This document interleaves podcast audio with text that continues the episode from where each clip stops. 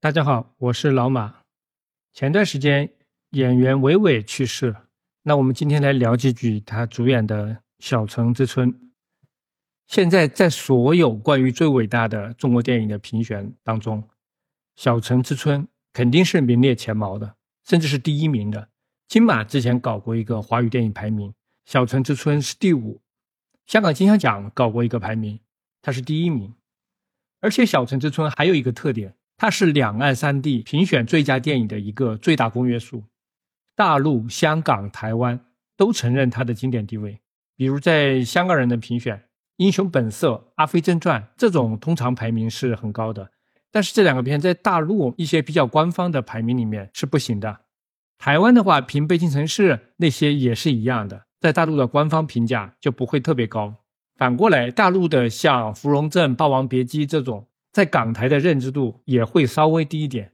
但是《小城之春》不一样，它在两岸三地通杀。这里面大概有两个原因，一个是它本身的美学风格。就有特别强的传统文化，讲的也是非常典型的中国人的心理。另外一个原因是跟这部电影的重新发掘有关系。很多人都知道，《小城之春》在四九年之后，在两岸三地都是处于一种无人问津的状态，没有人记得这部电影。是要到了八十年代才被人重新认识的。这里面起到非常重大作用的是意大利的策展人马可·穆勒和香港的一批影评人。是香港人和海外的评论家率先高度评价了这部电影，才在一定程度上促使中国大陆的主流的学界重新回头去看这部电影。《小城之春》确实是一部跨越时代的电影。它刚拍出来的时候，一九四八年，国共在打仗。费穆为什么这个时候拍这样一部电影？表面上看非常的不合时宜啊。罗毅军有一个观点，就是在抗战胜利后，费穆和国内的很多人一样。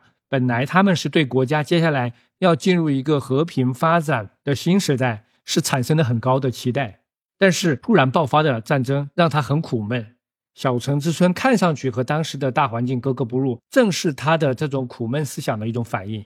那拍出来之后，当时的观众确实也不太喜欢这部电影，在上海的院线上了五六天吧，就撤片了。费穆后来就去了香港嘛。但是在一九五零年，他回来过大陆，他是想在大陆这边帮新政权继续拍电影的。他还去找了江青说这个事情，江青没有搭理他。后来我们知道，江青对当年在上海电影圈和他有过交集的人，通常是不太客气的。他以前叫蓝萍的时候，在费穆的《狼山点穴记》里面是演过一次女二号的。当时费穆还为蓝萍写了一篇文章，在《联华画报》上表扬了他一下。说他表演很努力，但是这一层关系对于费穆来说显然是指望不上的。从新政权的眼光来看，费穆确实是一个在政治上不够进步（进步打引号）的一个导演，所以他碰了一鼻子灰，后来就回了香港，很快就郁郁而终了。程继华的那本《中国电影发展史》在提到费穆的时候，写法很有意思，表面上先称赞了一下费穆，说他艺术水平不错，但是话锋一转。马上说，这个人是小资产阶级，他在阶级问题上左右摇摆，而且一般是摇摆到错误的那一方、落后的那一方，所以他的艺术水平越高越有害，是这样一个评价。所以一直到八十年代，大陆的电影圈基本没有人提费穆。后来穆勒在意大利都灵搞了一次中国电影展，这个事儿我们之前有一期节目聊过。他在这个影展上就放了《小城之春》，当时有一批香港的影评人，就是。罗卡、黄爱玲、石琪这一批，他们从七十年代末开始就一直在关注大陆的电影，尤其是四九年之前的老电影。他们当时也跑到意大利去看了《小城之春》，那看了之后，香港的这些影评人和外国的观众就震惊了，因为和其他的那些中国电影完全不一样。后来他们回到香港，就马上又跟中国电影资料馆借这个《小城之春》的拷贝，在香港重新再放、再宣传。因为这部电影的女主角韦伟和费穆的女儿费明仪都在香港，所以找他们来对谈也很方便。这样当事人一聊，当年这部电影的来龙去脉就很清楚了。后面一九八四年，他们又搞了一个早期中国电影展；一九八五年的香港国际电影节都放了《小城之春》。香港电影节还做了一个费穆的专题，这个时候对他的评价就已经很高了，这样关注的人就越来越多。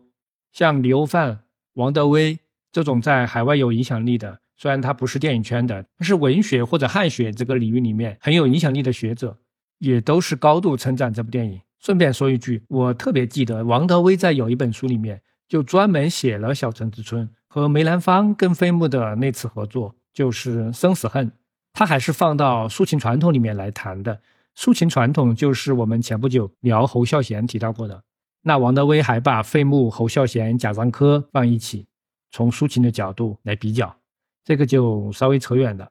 那香港在重新发现费穆，中国大陆这边也就跟上了这个节奏，那个时候就把《小城之春》送到了西方很多国家，也包括日本举行的中国电影展，无一例外，国外的观众和评论界都迅速的认可了这部电影是一部经典的中国电影。那这段时期，中国大陆的学者像。钟殿斐、罗一军、李少白、陈山、钟大峰都开始关注《小城之春》，然后也做了很多论述，重新评价这部电影。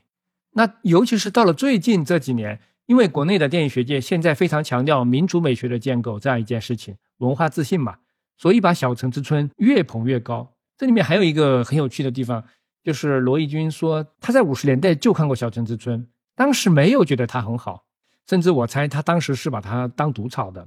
但是到了八十年代重看就完全不一样了。这说明人的欣赏口味、欣赏水平都是会变化的，不仅跟自己有关，而且是跟大环境有密切的关系。小城之春对创作者的影响也是很大的。香港就是王家卫，那田壮壮说他在翻拍之前就看过至少一百遍。第六代的张元、贾樟柯都喜欢，尤其贾樟柯。做过很多向费穆致敬的事情，他那个纪录片《海上传奇》，还有《江湖儿女》，还有平遥电影节，这都广为人知。现在回看八十年代对《小城之春》的这个重新发现，有一个原因或者说心理因素，应该也是起到作用的，就是当时中国人刚刚打开国门之后，中国的电影人开始广泛的接触到了西方电影，同时把中国电影送到国际上。在这样一个交流的过程当中，肯定是立刻就发现了中国电影和西方电影的艺术水平存在巨大的差距。尤其是当你在进行国际交流的时候，如果拿出去的都是一些革命题材电影或者左翼电影，如果全是这些，是有点拿不出手的。那在中国电影史的原先的主流叙述当中的那些经典，比如说《十字街头》《一江春水向东流》《乌鸦与麻雀》，当然也不错。但是这种电影看多了，人家很容易就知道哦，中国电影是这么回事儿。所以那个时候的中国电影人，他们的内心可能是迫切需要发现另外的一类电影，能够和国际上去对话。这个时候，《小城之春》就出现了。它是如此的传统，又是如此的现代，它具有世界性，也有民族性，可以说打破了之前中国电影的所有套路、所有刻板印象。这样一个几乎完美的范本就找到了。我觉得比较有意思的是，当年游离在主流的左翼论述之外，被贬低为灰色消极的小资产阶级艺术家的费穆，现在他成了一面被高扬的民主美学的旗帜。这个就是时代的变化吧。谢谢收听，再见。